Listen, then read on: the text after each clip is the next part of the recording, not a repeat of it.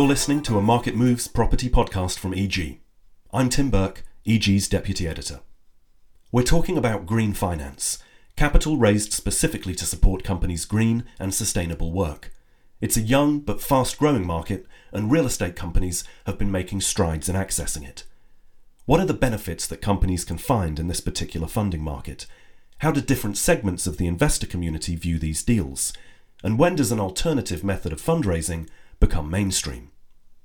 To explore this, I was joined over Microsoft Teams by guests from three real estate companies that have raised money in the green finance market.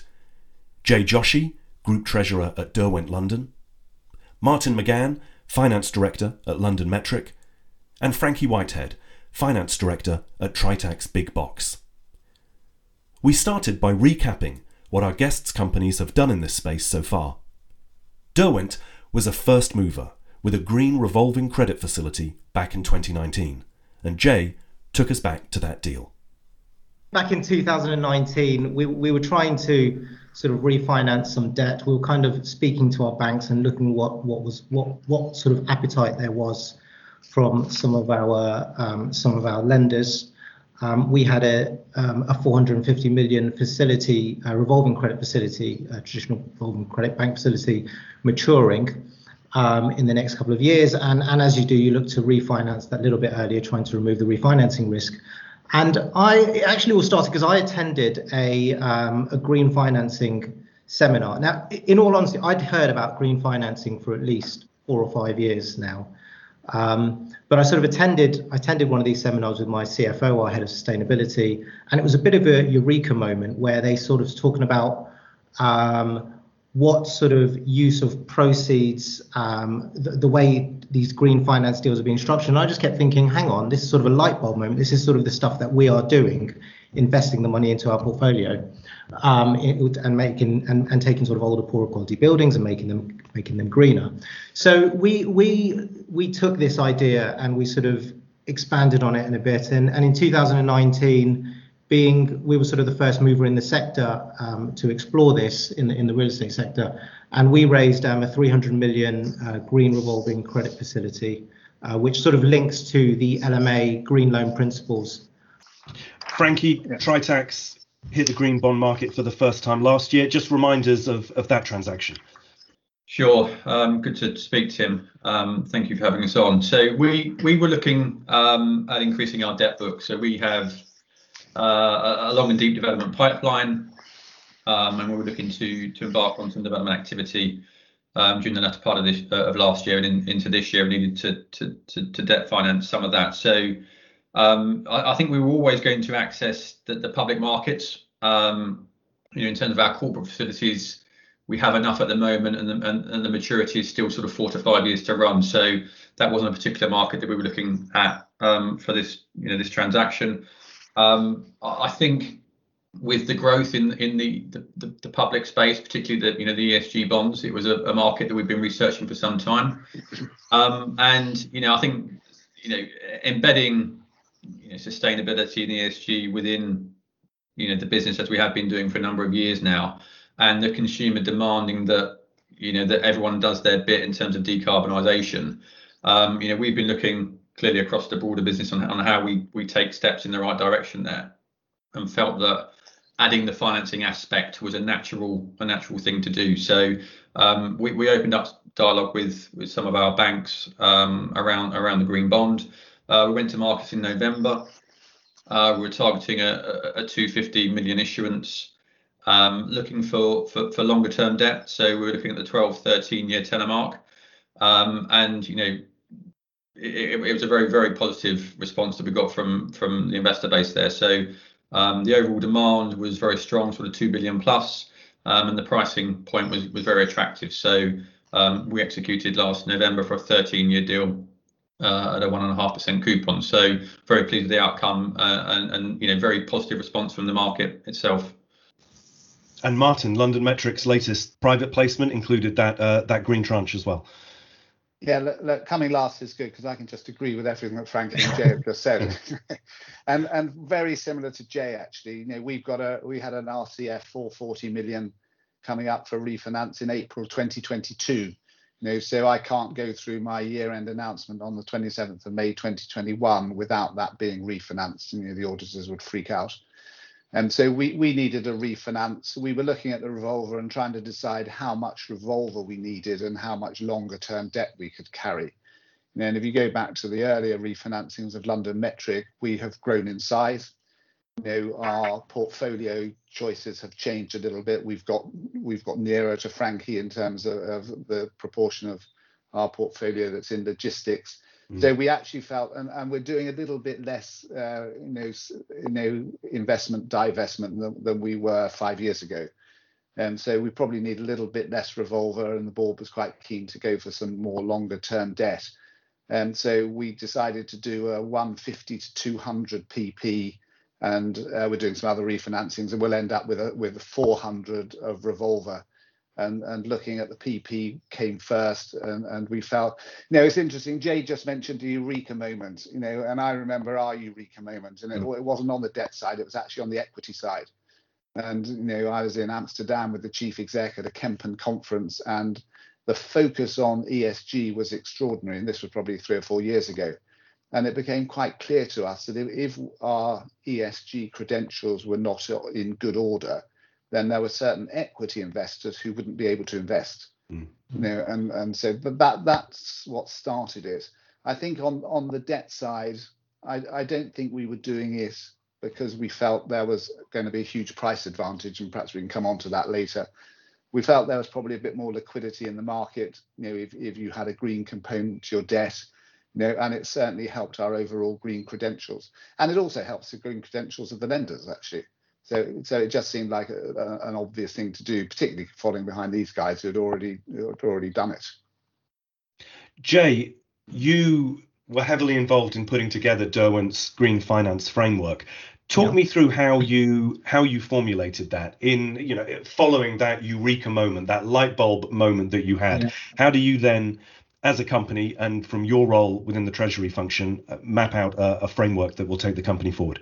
Yeah, so so I mean, if you if you start think about thinking about the model first, and, and the model is sort of taking older, poorer quality buildings and either doing refurbishment them or, or, or developing them and producing a greener building. So that that is the model essentially, and and and that's being funded effectively by that's the main sort that's the main sort of form of capex development expenditure. And, and that is all being funded by you know the, the debt we're raising. So the, the funding is effectively being directly applied to these green projects. And, and looking at it like that, we thought, okay, well, it's clearly we have a clear use of proceeds. Um, and so we explored this use of proceeds approach because within, within green finance, uh, uh, to loose, loosely speaking, there's this green finance and then there's this sustainability finance. One is use of proceeds based, the other one is sort of linked to your sustainability metrics, KPIs, etc. So, so we took about we we focused on this use of proceeds because we said, okay, well, you can measure the impact on that. You can you can you can see the flow of funds coming in and then going back out into the projects. And um, and we thought, well, okay, well, let's try and create that linkage through. And then we explored the the LMA green loan principles. So the LMA is effectively this sort of um, sort of this voice, um, the um, sort of authoritative voice in in the EMEA space when it comes to loan documentations, and they came up with a set of green loan principles. Now they're rather they're rather vague, if I'm being completely honest. It's only about four sides, five sides of, of A4, and it and it sort of sets out some basic principles about if you were to raise green finance, this is the sort of structure you might want to go with. And so we effectively mirrored our framework on that. So you cover things like the use of proceeds. So what sort of projects or what sort of criteria you can spend it on, how you're going to manage those proceeds, how you're going to report on those, how you're going to get that assured, um, and and sort of you know covering covering all of that, all covering all of those points. Um, and so so it's almost like working backwards, thinking right, what is our product? What are we trying to achieve? What is out there in terms of um, existing financing, and how do we then apply that to to Derwent? Um, yeah, it, it's quite it's quite interesting because one thing we had to be careful of is being a first mover. You're you're opening yourself up to to scrutiny from other people if it if it didn't look right. Yeah, there's a lot of skepticism in the market. You know, something that looks green, but when you, you scratch the surface and it starts looking like less green or slightly brown. So it was important to have something that's sort of measurable, scalable, and sort of set a good benchmark. And, and with all that in mind, we sort of drew up this um, this this framework. We were warned very much you know, that if if you were going to do this, then you have to guard against. They called it greenwashing. Mm, yeah, absolutely. You know, you know that that that it wasn't really a, a, sustainable framework or a proper yeah. use of proceeds. You just fancied the title green because you thought it, it, would play well. Yeah. Absolutely, and that and that is one of the things we had to be important. It said it says being being a first mover and coming out with this framework. I mean, for, for example, the LMA Green Loan Principles they talk about um, a green building must have an external certification, right? There's there's no real measure of what that external certification looks like, and and you know if you look at say BREEAM, it can be the most basic entry level, which is just a pass. So it's it's setting one of the top tiers of credentials and and really sort of um, I guess how you interpret those principles and making sure it, it is can stand up the test of scrutiny and setting something that is not going to be defined as green greenwashing or, or whatever like that whatever Frankie, did Tritax experience that kind of level of scrutiny? I mean, as you've touched on, huge oversubscribed order book for that transaction. What kind of level of scrutiny was the company put under by investors as you were marketing that? Yeah, it's very interesting actually, and we were, um, you know, we, we, again it was a positive reception, and and the fact that that you know the, these green investors are pushing you in terms of your eligibility criteria. You know, we went through the same process that Jay just described you know, sitting down with myself and the head of sustainability there to to derive the, the green finance framework. And I think for us, you know, our our capex going forwards is going to be weighted more towards development. Um, so so that was a big area that we felt that you know a we can make an impact from an ESG perspective, but but but b in terms of um, the allocation of the use of proceeds, it, it's going to sit more in that camp. So you know, yes, it's it's the EPC ratings and it's the BREEAM ratings, and for us, you know, setting ourselves a, a target of developing uh, buildings under a net zero carbon um, framework. Um, you know, we it's those ranges and, and hitting the, the, the, top end of those ranges in terms of the ESG credentials. And I think that that was what was under most scrutiny there.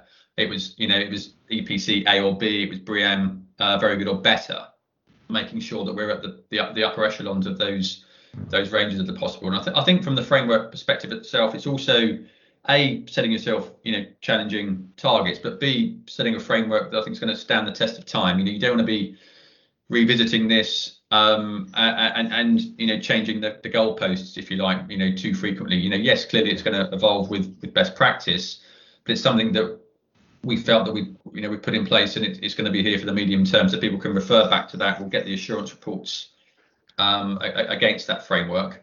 Um, and yeah i mean that was that was a that was our experience. Martin touched on the potential for pricing benefits earlier on, and I'd be interested to dig into that a little. Uh, for a long time, in certainly in the green bond market, it's felt like borrowers and bankers would often admit that it, it was difficult to see that there was any clear pricing differential between a green issuance and and a, a traditional bond. But it does feel like that's changing now. And, and Martin, when when London Metric um, announced that private placement, I, I noticed that the the green tranche priced inside where you you would have expected to see a, a non-green uh, tranche have of price. T- take me through what you saw happening there in terms of the pricing. Tim, Tim, that's right. You know, going back to something Jay said, so we, we've had a bit of both of, of the, the different frameworks here because we're doing a PP, but we're also doing a, re, a refi of the RCF. So on the PP, you know, we'll we'll get a two bit benefit, you know, on on the non-green, you know, tranches of the PP. You know, and, and that, that, doesn't particularly set the world alight. You know, I'm not sure I would I would do it just for the benefit of getting a two basis point advantage, but I'd rather have it than not have it. Sure. Um, and I think we found, uh, interestingly, in the uh, when you're talking to UK investors, they are, I think, they're further along the green curve, if, if that's the right expression, than the US is.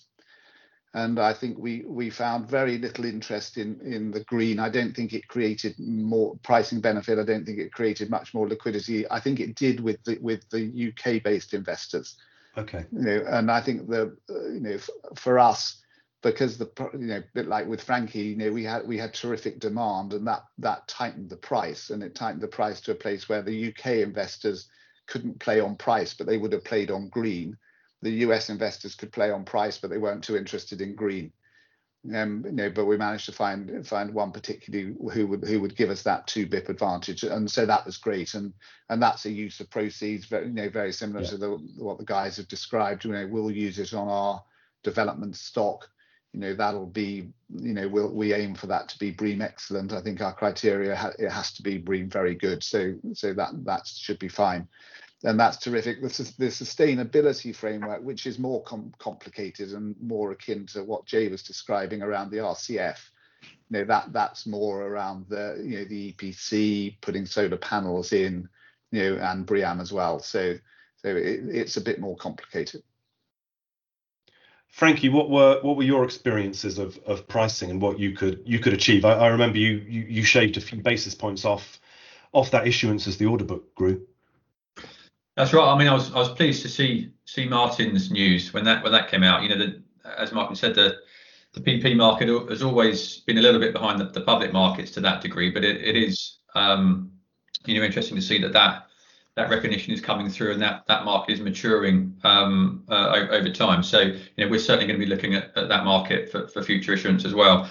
Um, it's it's slightly more tricky, you know, w- without having a, a comparable traditional bond sitting alongside the green bond um, to know what that direct uh, benefit is. I think you know as we were approaching the deal, the message was that, that the benefit sort of 0 to 5 basis points. I, I think that's probably moved on slightly, you know, in, in, terms of where we are currently. You know, the, the, the book runners are talking five basis points plus. So so that will be interesting to see how how, how that moves on. And I think you know, just to share some stats, just to echo the the, the US piece that Martin talked to, in the year to date, um, 25% of GBP public issuance um, has been ESG related, and only 5% of US public issuance has been ESG related. So I think it shows where the two the two markets are in terms of their their evolution there. Um, but yeah, I mean clear, clearly there, there, there is a, a, pricing benefit there, but we're not you know totally here for that. It, it's obviously the the ESG component and and, and making sure that everything you know talk, talks to one another in terms of your overall strategy and how you're looking to finance that. Yeah, Frankie, I remember a couple of years ago sitting down with a, a UK high street bank talking about green finance. And he, and he said, and so, you know, this would be the margin, and you know that was the green margin, and, and uh, that's the margin. I said, well, say what's the green margin? Because presumably that'll be a bit tighter. He said, no, no, that was the green margin. But if you don't comply, then you'll pay more. I said, why would I do that? I, I, think uh, you know clearly for, for the public markets we have um, you know the other the ongoing point here, which is the secondary market trading position, and um, you know with, with, us having a green bond and uh, you know call it a traditional bond, you know a standard bond. Um, I think what we're probably going to see is those green bonds trading inside the traditional bonds, and it's whether we get to a point that the markets evolve so that the expectation is that everything going forwards is is green and you lose the green the greenium or the green premium but it's the secondary trading levels that reflect the fact that you've got outstanding bonds that aren't green and they they they they trade um, outside the green bonds so that that's I think that's going to be an interesting dynamic and one to watch as we move forwards. Yeah, I mean, it was interesting, Martin, actually, because I, I went out to the States in 2019. We, we did a PP um, in, in sort of January 2019 as well. Um, but we where did a roadshow and we spoke to a lot of these new PP investors and we pitched the idea of green PPs to them. And it, it's interesting to see how the market has moved in the last couple of years because a lot of them had either no interest or, or very little understanding of what a green PP was. And actually, I remember sitting in on one meeting and one of them said, That's interesting. I've just got a diary invite for a training course on green PPs um, from from from their bosses upstairs. Um, and and that's that's good. So it's good to see how far the market's moved. And we always knew that sort of the states are you know slightly behind Europe, either the Dutch, etc. And and and Tim, just to just to touch on your question about the the cost things and and um, I, I, guess we I see this as probably you know we're maybe one or two refinancings away from most financing in our sector in particular being being green financing and and probably if you flip it around the other way, where green financing becomes the standard and, and you might get penalized for doing non green financing, But um, you know, taking everything back, we I think we've all we've all said it's never been about the cost because realistically, by the time you put in all your new policies, the extra documentation, the extra assurance work, I mean, realistically, it could end up actually costing you more. But I guess the benefit comes from um, you know having that strong green agenda showing you know what your business is really about. It comes through about the reputation from sort of um, attracting the right sort of level of staff. If you if you if you look at sort of staff coming through today and you know you're looking at the millennials the generation z they they're going to want to be working for companies with a strong green agenda. And if you can show that you've got that green agenda through all stages of of your business whether it's the financing the sustainability the development uh, the marketing anything and you can prove that, you will be able to attract better staff. You'll be able to let space on on on, on higher rents. I mean that that's the theory, and that's where you try to, trying to get to, where this sort of space and this sort of business will be able to attract a higher a higher rent. Um, and that so the benefit doesn't necessarily come in the cost of of the financing, but but as, as part of the bigger picture, and and it might come much further down the line. Let's talk a little more about what this money is being used for. Jay, take us through the kind of work that that Derwent is is doing across its portfolio. Yeah, in terms so, of sustainability. So, so we we've only uh, we took a 300 million um, green RCF. So, so we're capped at, I guess, the amount of green expenditure or, or green projects we can we can um, uh, I guess elect to use the financing on. But for the avoidance of doubt, you know, we our, our financing has been specifically allocated to our three biggest developments, or most recent developments. So you've got our 80 Charlotte Street development, which um, PC'd, uh, I think it was June last year. So that was our first net zero carbon building, BREEAM Excellent, all electric. Uh, and then we have sort of Soho Place, um, which is you know one Oxford Street, this be one of our, our, iconic buildings in our portfolio. Again, net zero carbon building, going to be BREEAM Outstanding. And then we have a Featherstone building, which is right next to our, right behind our white collar factory, over in Old Street, which again is very outstanding. They're due to due to complete um, next year. So there are sort of three main developments, and, and between them, that we've spent maybe over 400 million on the, on those to, to, to date. Our facility is only 300 million, so you know there is capacity to really take out more green financing. We want to elect our next building, which is our 1935 uh, Baker Street. Um, again it'd be a, a BREEAM excellent because the thing is there's lots of projects that we that we're doing that all sort of contribute um, towards our net zero carbon journey um, our, our, ESG agenda. So whether it's retrofitting our buildings and moving out gas boilers and placing them with electric, whether it's the insulation, whether it's LED lightings, more efficient lightings, whether occupancy sensors, whether it's bike racks, um, or, or you know even producing your, your your own sort of energy. Um, so there's lot there's lots of projects. We, we, in a weird way, we're you know, when we first started this journey, we didn't know how deep we wanted to get into. So we said, okay, 300 million, it's enough to, for a good start and to, to show you sort of you know you know you mean business, but um, we didn't know what the to, how much this would develop. And and there is certainly a consideration to be made that if we were to go back in the market, um, to go back in for some more green finance to help fund our green projects because we're doing lots of we're doing lots of great stuff and there is the spend there is the criteria, there is the plan to do all of this sort of stuff. Frankie, um, you you touched earlier on the fact you know you're looking not just at existing assets here, but also uh, a growing development pipeline that this money can be put to work in. Yeah, so we, we you know we have a, a target of of um, trying to to develop two to three million square feet uh, per annum and, and, bring that product to market. And I think you know clearly ESG is a an evolving area. It's moving very fast, but but you know, developing buildings that are modern, fit for purpose, and have high ESG credentials, we think you know should stand the test of time and should be more appealing to to the end customer ultimately. So you know, that's what we're looking to try and achieve. You know, for us, we've got three main um, criteria in terms of what the, the use of proceeds qualifies against, and and you know, the, I think the largest part of ours would be green buildings. Mm. So it'll be buildings developed to a net zero carbon um, framework I said, EPC, A or B, or, or, or BREEAM, you know, very good or, or, or better. Um, we also have some some renewable energy in there that, that qualifies too. So this is where we're um, introducing, you know, wind turbines, um, solar panels, etc., and the investment that goes into that. I think, you know, we have seen a a pickup in the level of inquiries from from customers, particularly around solar, last 12 to 18 months, I would say. So I think that's that's something that that customers uh, are are looking at, you know, and and you know, there's some some benefits, you know, clearly there for for for them. Um, uh, uh, and we've got a number of um, proposals out at the moment for for for for solar PV on roofs. Um, and also, you know, energy efficiency. So where we're looking at refurbishments on existing stock and obtaining a two-letter EPC improvement um, or a 30% improvement in energy efficiency. So all of that will will qualify um, for us. We, we've got, um, or, you know, at the time we we, we launched a transaction, we had two buildings let let to Amazon, one one in Dartford, which is our Littlebrook site, which, you know, we believe to be the you know, the biggest uh, logistics facility in Europe once it's completed, due for PC around the summertime.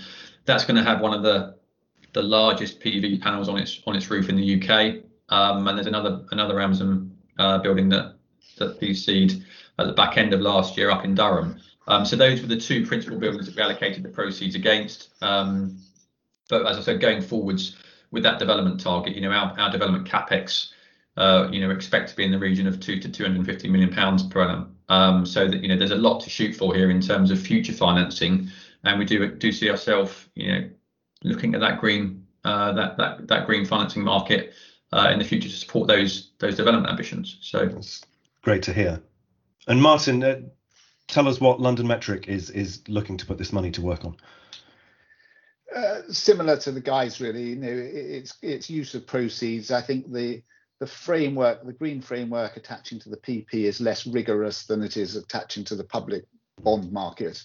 And so we'll but we'll use it, you know, on our developments. We're currently on site at a scheme in Bedford, you know, which will be urban logistics, you know, slightly one slightly bigger building. And then we have a scheme two miles from the center of Birmingham, which we're currently building for a large U.S. online retailer, you know, which you know, we're currently engaged on. So it'll primarily be on those schemes. I think it's interesting, though. I think this, the whole process has got to become embedded in what we do, and I think what the guys just described is, you know, Tritax and Derwent, uh, you know, are a long way along that that route. And the banks and and we were very clear that we weren't trying to just say that, "Let's have some green targets, and if we hit the green targets, we get our two basis points." This has to be properly embedded in everything you do. And we're in the process of introducing ESG targets to all the teams in LondonMetric. So it, it isn't just something we do from a financing point of view, it's something that everybody does in in all the processes they manage in the organization. So so it's, um, you know, it's really significant. And when we when we look ahead to the growth of the market, I was revisiting, Frankie, our discussion from from when the the bond issuance took place last year. You mentioned then that you expect, you know, this kind of financing ultimately to become the norm. Just take us through why why you'd expect that to be the case. And and you've touched on you've touched on hopes that Tritax itself will will return to this market already, of course. Yeah, I mean, look, it's interesting. Over what time frame, who knows? But but you know, ultimately here, it's the end consumer that's that's driving, you know, global decarbonization. And you know, we're all, as Martin's put, you know, we're all embedding ESG into the heart of our strategy. You know, the the, the world is demanding that we do it. Um, and clearly, we will have to to play our part in that. You know, how how we operate, how we um, you know construct our buildings, where we source our raw materials from, which developers we're you know, we're doing business with, which tenant customers we're doing business with, how we're financing all of this, it's all it's all part of the bigger picture here. Um, I mean, you know, looking at the ESG bond issuance, and again, just to put some some numbers out there. So the growth in 2019 versus 18, this is this is public issuance, public global issuance, +70%, um, ESG bonds. The growth from 19 to 2020, +85%. So it's, you know, it's close to doubling year-on-year. Yeah. We're nearly 50% uh, up on the 2020 issuance in the year to date. So again, that kind of indicates that we're gonna be close to two times the issuance of last year. So it's all it's all going one way. We recently saw Gecina look to re-qualify around five billion pounds, um, uh, five billion euros worth of existing bonds into green bonds. So you know they're they're, they're demonstrating their their intent. Um, you know, uh, it, everywhere we look, there's a there's a thirst for for improving um, you know everyone's ESG credentials. So you know, liquidity wise, there's, there's, there's pools of capital that, that people get access to that they, they didn't otherwise have access to. So there's benefits all around. You know, the time frame to which we move to a uh, a, a, place where the, you know the, the green um, finance is an expectation. Um, who, who, knows? But you know that's that's the trend. We're on that journey, we're on that path. Um, I think I think it's just going one way at the moment.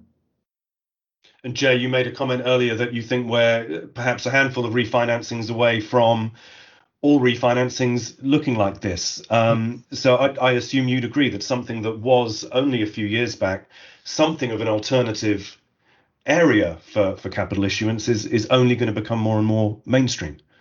Yeah, absolutely. I mean, this the, no one's ever gone through this net zero transition journey before. You know, the UK signed up to this Paris Agreement. We need to be net zero by 2050. We're, we're all recognizing it's not, it, this is going to take a lot of collaboration, a lot of innovation, people working together um, and encouraging each other. And as you see, the demand, I mean, as Frankie was saying, the, the demand is there. The demand is growing for green finance. And as a result of that, that, that pool of supply will be growing as well. Um, one thing, one thing I did remember from back in 2019, I had to go and check this actually. In 2019, HSBC said, "Oh well, we've committed, um, we've made a public commitment to to lend 100 billion pounds of sustainable financing by 2025." Yeah, and and actually last year they they revised that target from 100 billion to one trillion dollars by uh, by 2030. Bloody hell, Jay! I should have asked them for more. I, exactly. so uh, that's how far they they they've moved. You know, they they've and, and and that's kind of a reflection of what we're seeing in the market. Um, and like I said, we, we spoke about the, the, in 2019, green PPs didn't exist. Martin's just gone out and done some. Um, you know, certain markets are a bit more mature. So I think the green bond market is a, is a bit more mature, but the other ones are, ca- are catching up. And I think we are just a few refinancings away. Like like I said, I, I, it's not it's not it's not many. It's maybe one or two um, before a lot of this being the a lot of this becomes the norm. It, it's about the suppliers of this finance, the financial institutions. They're growing their own green green agenda, and they will be trying to align that agenda with with with the borrowers as well. And Martin, as you look at, at refinancing that that revolving facility, you were talking about, of course, again then focusing on on green initiatives and sustainability. So this is clearly going to be a big part of LondonMetric's strategy going forward. Look, it is. You know, and I think when we first started thinking about it, that the idea that we were future proofing our debt to a degree was relevant, and I think we are. But I think the guy, I agree with the guys. You know, there's a direction of travel here, and there's only one direction it's going in. You know, there is a you know, decarbonisation is a global target, you know, and, and it was made quite clear by, by, our political leaders yesterday. You know, real estate in the UK count, counts for 40% of the carbon footprint, you know, and so we're, we're going to have to be in the vanguard of, of, you know, making the changes that have to be made. And I think Jay's points, you know, are right. Ultimately, you know, creating our buildings that are that are, you know, effective, you know, you know, in terms of sustainability will make them more valuable know, if they don't have those credentials, they will become non-institutional. You know, and when we try to sell them, we won't be able to. You know, and ultimately, I think you know Jay's right, isn't it? You know, if if the best buildings with the best ESG or sustainability credentials will attract the best rents. I, I, I, probably just would would add sort of one slight caveat is, and I think we've also got to be careful, sort of just playing devil's advocate, is that I think we also need to accept that not everything will be green. I think I think there's the, I think one thing we just got to be careful of is, um, you know, all everyone around this think table, this this screen, we've all done we've all done great deals. We've we've set high benchmarks, and I think it's important for people to just to consider about their own green credentials and not just say, okay, I want to stick the word green in front of my financing. Um, you don't want to do something just to just for you know which devalues the quality of what green financing is supposed to represent or what um, important uh, sustainability metrics you're supposed to have. Um, and I think I'd probably just say it, it is important to recognise that not everything will be green. Jay, you made a really interesting point earlier, which I completely agree with, and we've had this discussion at board level. You know, if your target is you know EPC ratings at A, B, or C, mm. what do you do when you find an opportunity that's D or E? Well, we would buy it because one of the things we do, you know, and, and you do, you know, is you you take poor buildings, you know, and you you apply your asset management skill set to it and you make it better. Yeah. You know, and and I think you know we we will always do that, you know, and and to to try to have a portfolio of multi-let industrials in the middle of Birmingham that's all EPC rated A, mm. it's not going to happen. The, the norm is is is the green issuance and the use of proceeds.